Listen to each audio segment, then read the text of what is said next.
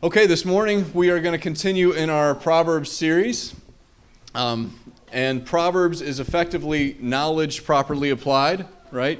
Uh, and that's, or sorry, that's wisdom, and, and that's what Proverbs is about. It's one of the wisdom books in, in the Bible. Um, Steve spent the first week talking about wisdom, and he, uh, he neglected one of the best dad jokes about wisdom. Uh, and so, in honor of my kids this morning and trying to do the best that I can to embarrass them, which is the uh, the duty of all fathers, um, I will tell a bad dad, dad joke, uh, which is uh, the fact that knowledge is understanding that tomatoes are fruits, but wisdom is knowing not to put tomatoes in a fruit salad. Good courtesy laughter. Thank you. All right, so. Uh, the second week, uh, after, after Steve told us a little bit about what wisdom is, and he began to explore the fact that um, wisdom, all wisdom comes from the beginning of the fear of the Lord. Uh, that's where the beginning of knowledge comes from. The next week, Bill taught us how to grow in wisdom, and primarily that was by surrendering to Him and what His Word says. Christian then uh, spent a week on parenthood, uh, which was clearly totally enough for all of us, as we all became excellent parents after just one sermon. Um, but hopefully, at least it began to scratch the surface for us. Uh, just as Chris, Christian gave that disclaimer in the beginning of his message, I'm also going to div- give a disclaimer. I am not uh, the corner market on wisdom. I have made many, many, many foolish decisions in my life and continue to do so. Uh, so know that this is not coming from a place of strength, um, but coming from a place of humility and trying together to struggle through and learn what it means to have wisdom and to walk in wisdom. But Proverbs effectively is a book about wisdom. It's, uh, it's basically the accumulated knowledge of how to live well in God's world. Um, the idea is that generally this is a moral logic, it's a formula of generalities, a probability of how to live your life. So the probability kind of goes like this it's if you seek wisdom and you fear the Lord, or you stand in awe of him, then that will generally lead to success and peace. Uh, because you will be having a life of integrity, you'll have a life of virtue and generosity. And if you seek folly and evil, then generally that's going to lead to a life of selfishness and pride, and that will generally lead to ruin and shame as we go from room to room. All right.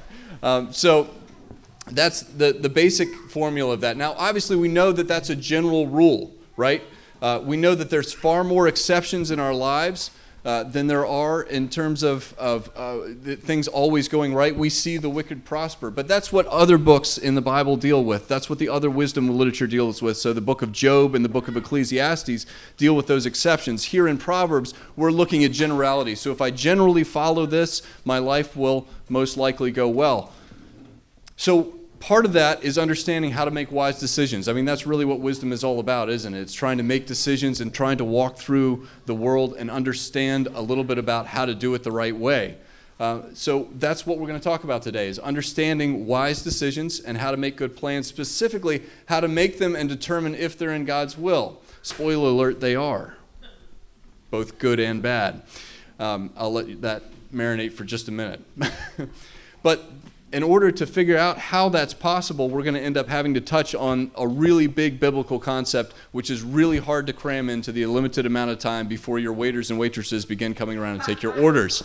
Um, so, we're going to touch on this paradox that is all through the Bible, and that's the responsibility of man versus the sovereignty of God. And that's a really hard concept that we're going to deal with. So I'm going to do my best to just touch on it. Please know that we're not going to exhaust it. And please know that you're going to spend the rest of your life struggling with this concept of the responsibility of man versus the sovereignty of God. So here's, here it goes. I mean, we have all kinds of decisions to make, right? We have who do I marry? What job do I take? Um, what you know how much should i spend on something? Should i buy a new car? Should i buy a used car? Should i wait and wait for somebody to give me a car like mikey?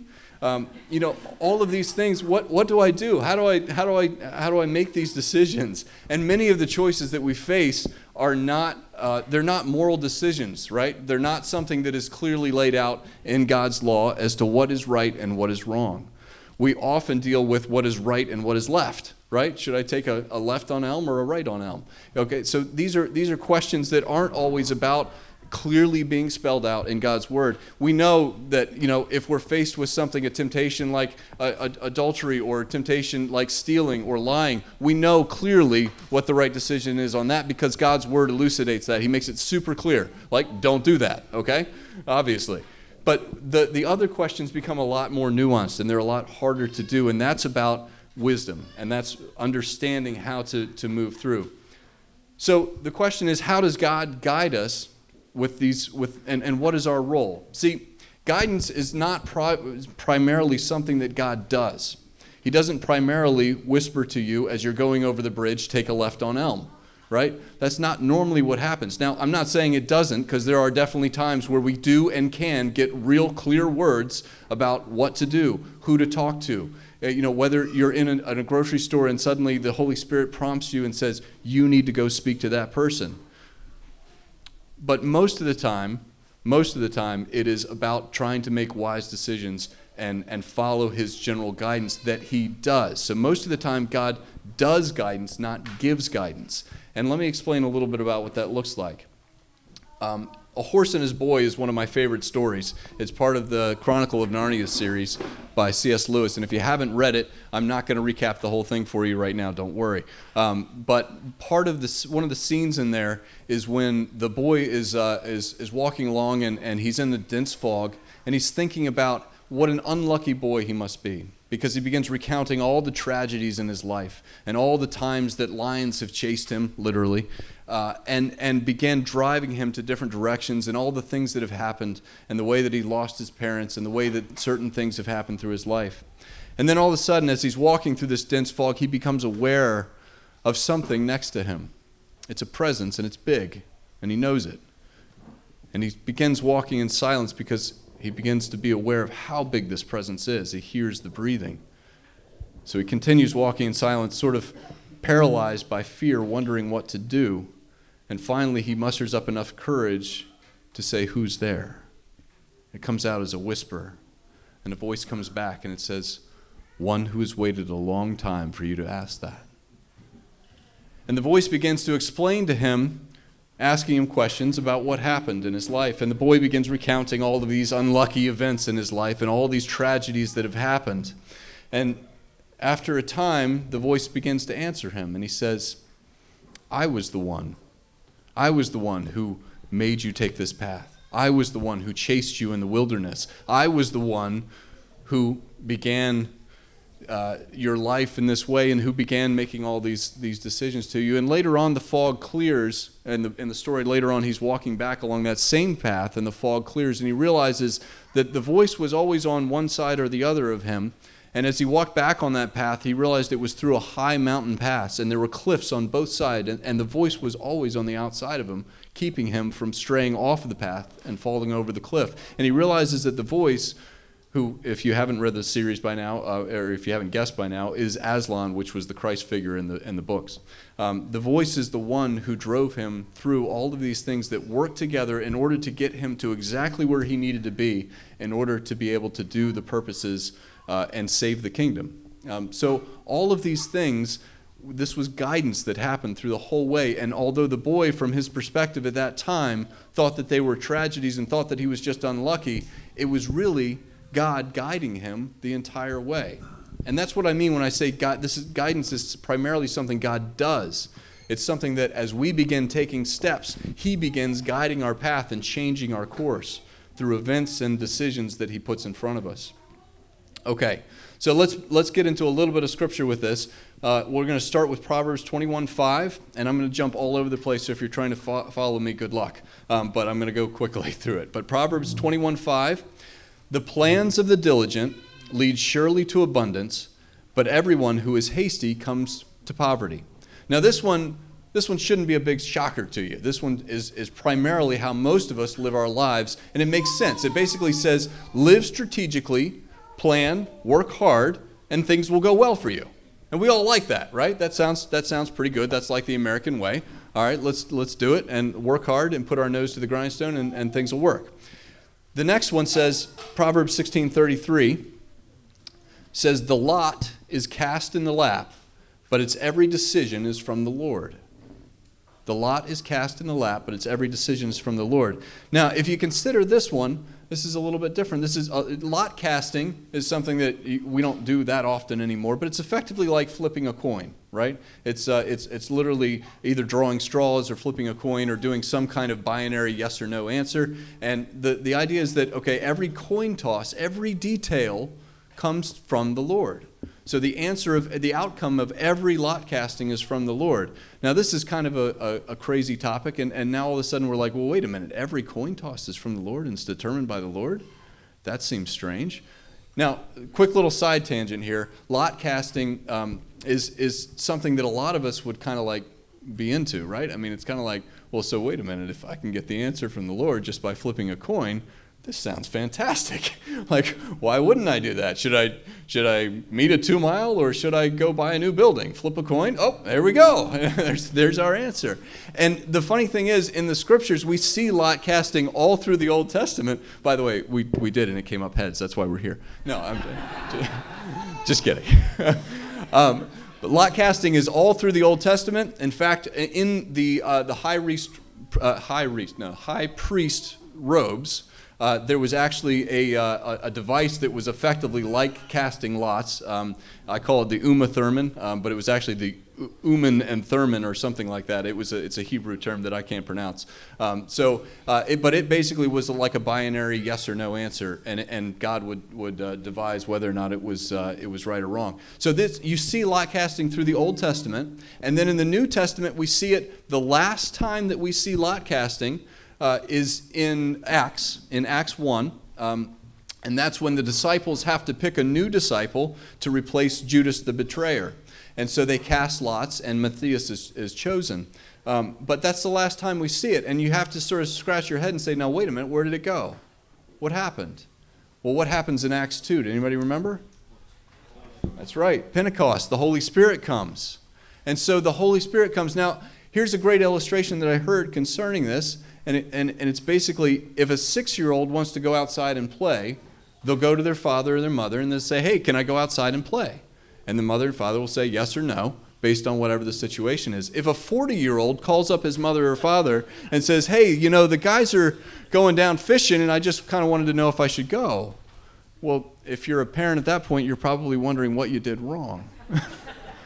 Because when you're 40, you should be able to make that decision. Well, you see, that's kind of how God is in the idea that He wants us to grow in our relationship with Him, right? He wants us to understand that it's not just a, a quick yes or no answer. He wants us to grow in our relationship with Him to the point that we begin to understand what his heart is and begin choosing the things that are in his heart and that we delight in those choices because we delight in pleasing the one that we want to know. My wife loves it when I can anticipate her needs and her desires. It's very rare that I succeed, but she loves it when that happens because she feels cared for and known. See, we study the ones that we love. We study the ones that we, we want to please and we want to try to make them happy, so we do things to make them happy. And that's really what decision making in the Lord is about. As we have the Holy Spirit in us, we begin to learn who God is and we begin to learn how to make Him happy we begin to learn how to delight in Him. And there's nothing greater than being able to give somebody that you love a gift, is there? So, giving a gift to God is uh, giving our obedience and our, our commitment to Him. Okay, so the plans of the diligent lead to abundance, but every lot that is cast is from the Lord. So, we're left with this paradox going. We think that either our choices matter that they're significant in history um, and, and they're significant in determining our future completely, or we think that everything is fixed by fate, and, and then who cares what you do, right? But the Bible says no. The Bible says that's wrong. The Bible says that in fact we are fully free and we are fully determined. We're fully responsible for our decisions and yet God is fully sovereign over those decisions and the outcomes. This is a really hard paradox to hold. So let's look at a couple examples of how this looks practically. Um, Proverbs 16:9 says, "The mind of man plans his ways, but the Lord directs his steps." Right? I prayed that in the beginning. The mind of man plans his ways, but the Lord directs his steps. All right, hold that and let's talk about Acts 27. Acts 27 uh, is when Paul, uh, this is a story of Paul as he's a prisoner. He's been arrested uh, and he is, has appealed to Caesar. So as a result, they have to transport him uh, to Rome, uh, and that passage is taking place along a ship or, or on a ship. Uh, so they leave Crete. Uh, Paul warns them. He says, Listen, this is a bad idea. We shouldn't go right now. We're, we're late in the season. Uh, the storms will be coming, and I sense that there will be great peril and loss as a result of this. Uh, so he warns them not to go, uh, but they go anyway. Does this sound familiar to anybody so far? You get a warning from someone who's wise and talks to God, and yet you go anyway. Uh, but at any rate, they, they go anyway, um, and they begin going. And of course, they, they're, they're, uh, they're beset by a storm. Uh, so the storm comes rushing down over the hills, hits the, the vessel, and, and the vessel is caught in, in massive waves and, and winds that, uh, that disallow it from going to shore. So, th- although they're trying to go along the shore, the wind comes from the shore, and, and the ship can't turn and go up in towards the shore to take shelter. It's simply forced to turn away from the wind and be driven before it. So, for many days, this storm rages on, and, and the men become fearful. They begin throwing cargo over. Uh, they begin lightening the ship. Uh, at, they have to secure the ship's boat, and so they bring the, the, the boat up, and, and then they begin wrapping cables around the ship just to keep it from breaking up, to keep it from breaking apart, because these waves are coming and just pounding it. Uh, so days this goes on. The men are at this point giving up all hope of living. Uh, the sailors are, are pretty convinced that everyone is going to die. The soldiers that are on board are convinced that everyone's going to die. The prisoners on board are convinced that everyone's going to die, with the exception of one. Which prisoner do you think that was? It was Paul. Paul, who began praying and was told by the Lord that not one would perish, not one on the ship would perish. The ship would be lost, but not one life would be lost. That's what Paul was told. So he goes up and he tells the men this, understanding that a prophet in those days, anyone who claims to have heard from the Lord, uh, if they are proven to be false, uh, they are risking their life. They'll be killed. So he knows this, but he still goes ahead and, and goes up and, uh, and, and shares this information with everyone. So they, uh, they, they, they, I guess some of them maybe believe it, some of them take courage, hopefully. They put out some anchors because, in the meantime, the sailors who are taking depth soundings find that the shore, the uh, the water is getting less and less deep, and they think that they might run aground in the night on either some unseen island or some hidden shoals. Uh, so they begin throwing out anchors from the stern to keep the, the boat from uh, from drifting further. Then during the night, the uh, the the sailors decide that it, they need to make an escape uh, that they want to get off this boat um, and, and they don't have any hope that it's going to survive. So they begin uh, getting into the little boat and telling everybody that, hey, we're just going to set another anchor over here. Uh, but really, their intention was to escape. Now, Paul, through the Spirit, was told that, and he then directs the soldiers on board and he says this He says that unless these sailors stay on board, all will be lost. Unless these sailors stay on board, all will be lost. Now, this was, if those of you who are tracking understand that this was in fact the beginning of the Army Navy rivalry. Um, but no, but in, in reality, what this, this was, this should, this should make you say, wait a minute. I thought that the Lord just had said that not one will be lost. Why the two orders, right? Why the two orders? Just like a few good men. Why the two orders? if, if you know that nothing is going to be lost, why does it matter what you do? And yet, Paul clearly thinks that it does matter. Now, not to leave you hanging, but they, they did end up uh, driving the ship onto a, uh, an island. Uh, it wrecks on a reef just off of it. The ship is broken apart. And what do you think happened to all the people? They lived. Of course they did. Why? Because God said that's what was going to happen, right? So God's promise did come true. All right, but it didn't matter the way that, that Paul was acting. So again, here we see it.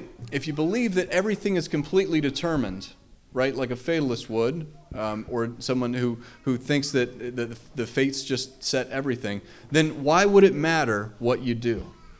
But Paul clearly shows that that's not true, right? Paul clearly acts in both ways.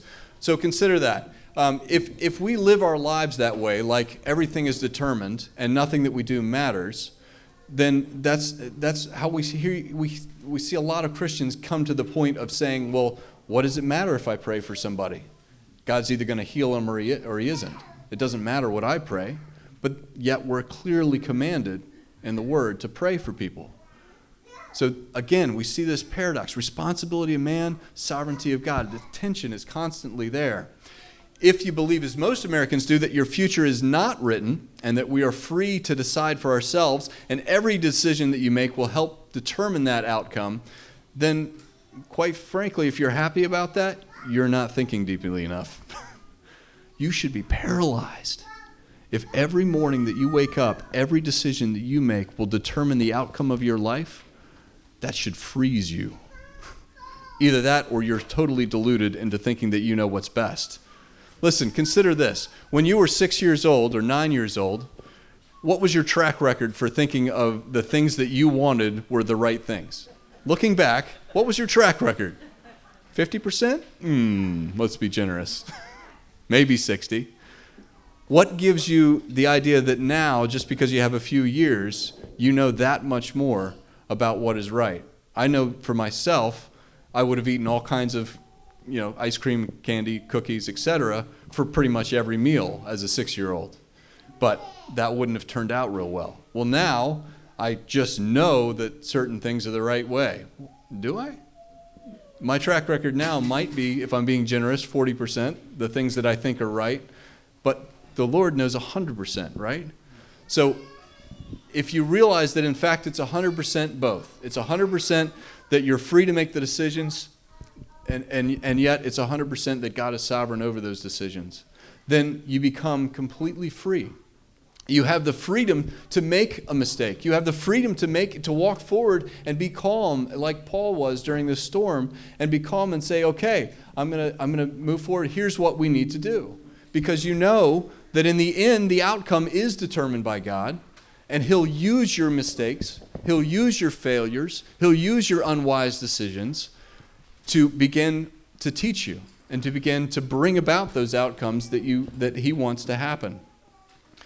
Is this making any sense? All right. Let me tell you two quick stories. Um, one is, uh, is a, guy, I met a man by the name of Dave Cuthbert, uh, who was a very impressive guy, uh, although incredibly humble about it. He, uh, he had graduated from the Naval Academy uh, and gone on to serve in the Special Forces. Uh, he then left the Special Forces and be, went into business, became an incredibly successful businessman. this guy was, was very impressive. then received God's calling on his life uh, and, and realized that God wanted him to go in a different direction. And he began uh, working with a, a, a nonprofit organization called Wine to Water. And, and they go all around the world and bring fresh water to people that, that don't need it. Uh, I'm sorry, that do need it. That don't need it. Everybody needs fresh water. yeah, everyone except us needs fresh water. Anyway, um, so he, he uh, bottom line is this guy was was was really nice and, and really incredible. Uh, after he finished uh, lunch with me, or we, we, were having lunch, and he finished a story about uh, his life and how he had gotten to where he was. I was feeling, um, let's just say, less than significant. Right? I was feeling like my life was pretty darn ordinary. Uh, but he asked me about it anyway, uh, and so I began to relate to him one of the stories of my life. Uh, and, and one of the things that happened to me was when I was uh, 18 years old, I, gra- I was graduating from uh, high school, as uh, most 18 year olds do. Uh, and I had just enough wis- wisdom to realize that I wasn't quite ready for college. Uh, although I'd been accepted, I realized that I was pretty immature. And I really wasn't totally ready for it. So, realizing that, I, I went down to the Marine recruiter office and signed up for the Marines. Um, when the Marines began the background check into me, they, they looked into my medical history and found something from seventh grade. From seventh grade, where I had kind of an obscure thing, um, and they used that to preclude me from joining the Marines, and they rejected me. I was re- totally rejected. Uh, not even a, not even a, another exam or anything, even though I was not affected by this thing from seventh grade at all. And you know, Dave, uh, the guy I was having lunch with, uh, said, "Wow, that is incredible! I've never heard of anything like that happening." Somebody coming and saying, I want to join the armed forces, and then disqualifying you based on something obscure like that. And I said, Yeah, it, it really was weird. I, I guess God had another plan for me. And at this point, Dave said something that really struck me. It's something that I guess I knew in my head, but until that moment had never been really clarified. He looked at me and he said, Yeah, he did have another plan for your life. This one. And it struck me and I realized, yeah, of course it is. Of course it is. You're living in God's plan for you right now. See, that's how God works. God doesn't primarily give guidance, He does guidance, right? We are in the current of His will. If you, if you picture a river with a strong current going, you're in His will. Whether you're fighting against it or you're, or you're just floating along and, and, and with it, you're in His will right now. He is causing all things to work together for the good of those who are called according to His purposes. Right? He's working all things out, and you can't plan the ends without planning the means. So that's how He guides us. It's not the same um, as, as, uh, as we think it should be sometimes, right? Uh, and don't get me wrong, we can definitely make unwise decisions in that process. But see, he allows the unwise decisions and the consequences of those unwise decisions only to the point that it disciplines you, that it causes you to learn who he is, that it causes you to come back to him. So even if we make really grievous errors and we grieve the Holy Spirit, we're still in God's will. So we can be grieving God, but he's still allowing, he's, we're still completely in his will. This is a, a, a weird concept. And, and again, if you want more biblical context to this, look at the story of David and Bathsheba, where he sinned. Absolutely. He chose to sin with Bathsheba. He totally chose it. It was totally wrong. He totally chose to murder someone as a result of it. Obviously, those things are wrong. Obviously, those things are, are against uh, what God's law is. But yet, God used that to bring about Solomon. And Solomon, in Solomon's line, that's the wisdom that we were reading about today. And further, that's the line of Christ. Guys, Jesus wasn't plan B. You see where this is going? All right. Last week, um, the sermon may have left you a little bit excited and stoked about what's going on in Iran, or it may have left you a little bit melancholy about what's not happening here, right? it may have left you wondering a little bit like, well, what are we doing wrong? But as Bill brought up, he said that unless the wind is blowing, there's nothing that we can do. See, unless the Spirit is moving, there's not much that we're going to accomplish. And, and to that end, we need to look and see well, what does, let's kind of extend that analogy just a little bit. What does a sailing ship do when it's becalmed? See, when a sailing ship is becalmed and there's no wind, the first thing that you're going to do is you're going to make any repairs that are needed, okay? And you put the ship in order for when the wind kicks up. Not if, but when. The wind will come.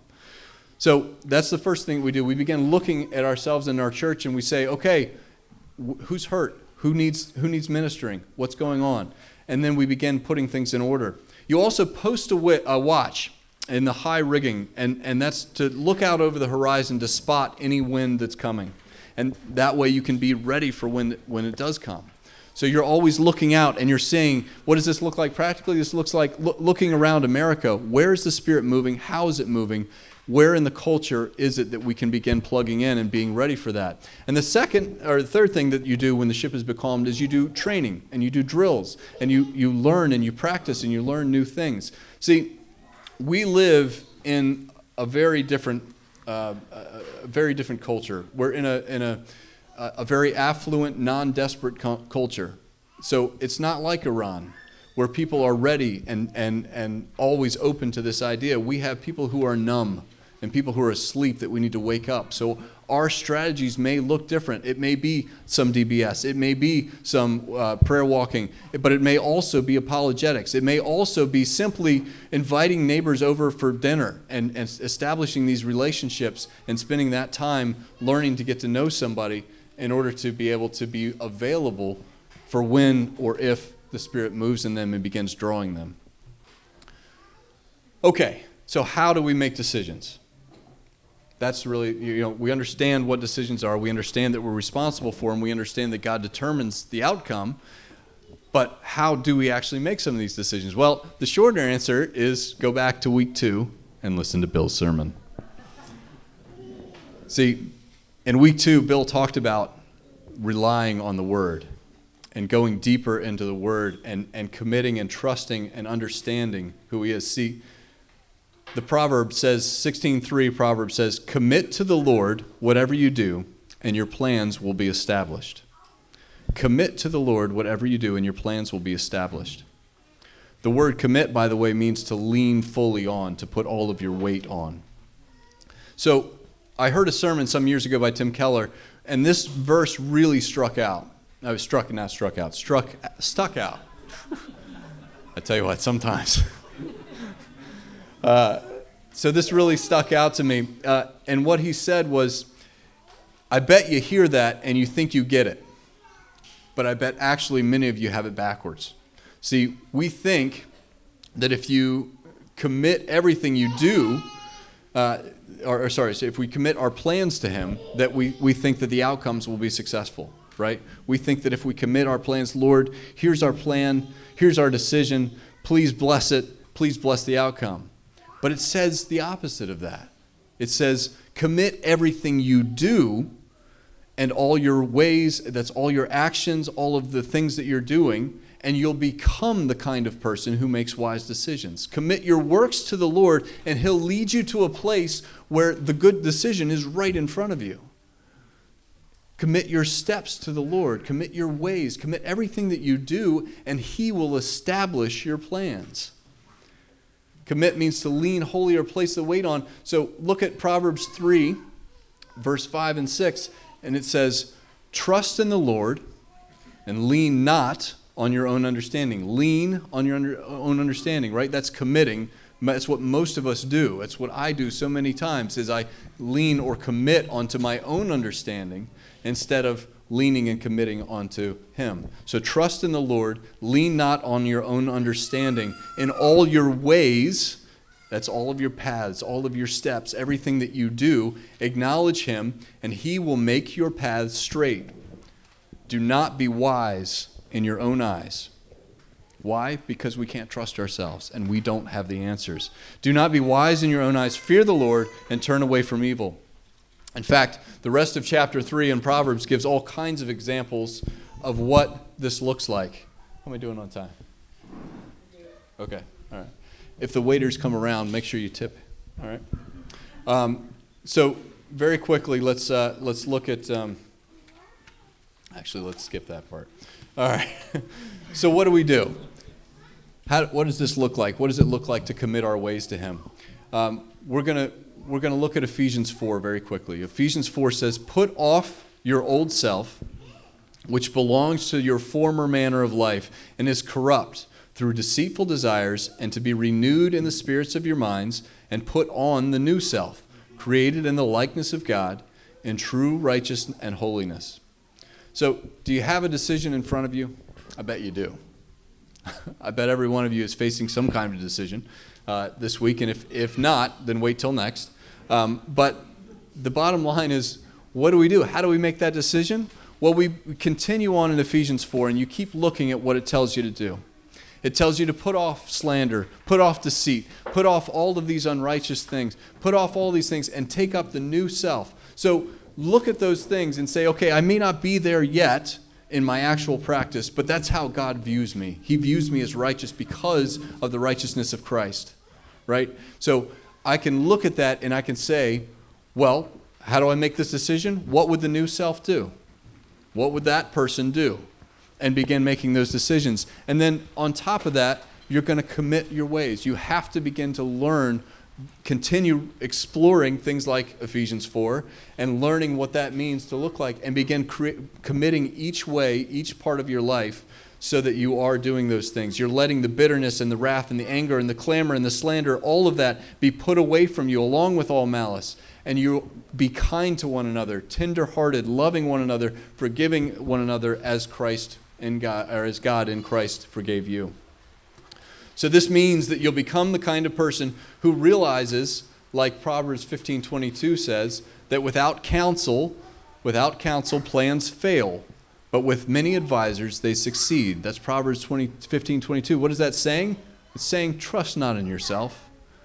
Don't lean on your own understanding. Find yourself some wise counsel. Find people that you can surround yourself that know the Lord, that are seeking after the Lord. This is what the elders do when we when we're trying to make a decision, when we're trying to look at at uh, you know whether or not we should be investing in a building or or meeting here. All of these things, when we wrestle through this stuff, it's you know we we're leaning on each other. We're looking at each other and saying, okay, well, what do you think? Oh, I don't know. What do you think? You know, no. But we're we're trying to basically come through with it and and through that process. And then at the end of the day, what do you do to be in God's will? You make a decision. You make a decision because you know that your Father in heaven, who knows how to give good gifts to you, is going to guide and direct your steps. He is going to establish your plans for you as you begin to move forward. You know, the rudder of a ship works by having current flowing over it, and it, it begins to allow pressure onto the ship that will turn the create leverage and turn the ship. But that ship has to be moving in order for that rudder, rudder to be effective. So don't be paralyzed. Step out. Step out knowing that your Father is going to establish your plans. What's it going to cost you? It's going to cost you everything. It's going to cost you everything because you have to commit all of your ways to Him. Listen to this quote by Elisabeth Elliot The more we pay for advice, the more we are likely to listen to it. Advice from a friend, which is free, we may take or leave. Advice from a consultant, which we have paid much for personally, we're more likely to accept. But it's still our choice. We can take it or leave it. But the guidance of God is different. First of all, we do not come to God to asking for advice, but for God's will, and that is not optional. And God's fee is the highest one of all. It costs everything. To ask for guidance of God requires abandonment. We no longer say, If I trust you, you will give me such and such.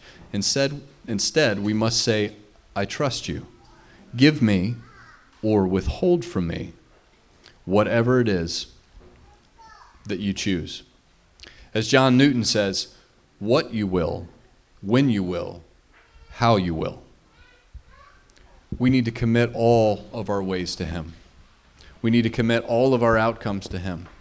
We need to commit each step to Him and say, Lord, I trust that you're going to give me the wisdom to make the decision that I need to make, and that I'm going to be able to have your spirit in my heart enough to listen to that. If you haven't committed to Him, if you haven't leaned completely all of your weight onto Him, please do so. It's a safe place, it's a lot safer than your own mind. It's a lot safer than your own heart, which is deceitful and loves the ways of deceit. Let's pray. Father God, we are a people who are often longing for the pillar of smoke and fire to be guiding us each step. But Lord, you call us to so much more. You call us not just to a God that is. Uh, worthy of fear, but Lord, a God that delights in us. You call us to relationship of a father, one who we can trust in, one who we can lean, commit fully, and know that the plans that you have for us are good. I pray, Lord, that our time today would not be lost on our hearts. Lord, that as we face decisions in this world, decisions this week, that are so difficult. Uh, there's so much division in our, our land and in our world around us. I pray, Lord, that we would be focused on you, with our eyes on you, our mind on the fact that our citizenship is in heaven. Lord, I pray that you would give us the wisdom of how to walk gracefully and bring peace to people. Lord, bring peace to their hearts who are in so much tumult. We praise your name. On the back of your sheets, there are some questions. I don't know if we have what, what time we have. Okay, our time is up. so, like cockroaches uh, scattering when you turn on the light, why are all infestations uh, like cockroaches and stuff? Couldn't they be koalas? Wouldn't that be great? It's like, anyway. Um, I, I, do ask that you, uh, when we're moving around inside, if you would just put on your mask for the people uh, that are concerned still. Uh, but if you're outside, feel free to take it off.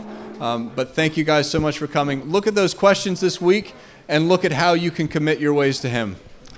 Be blessed.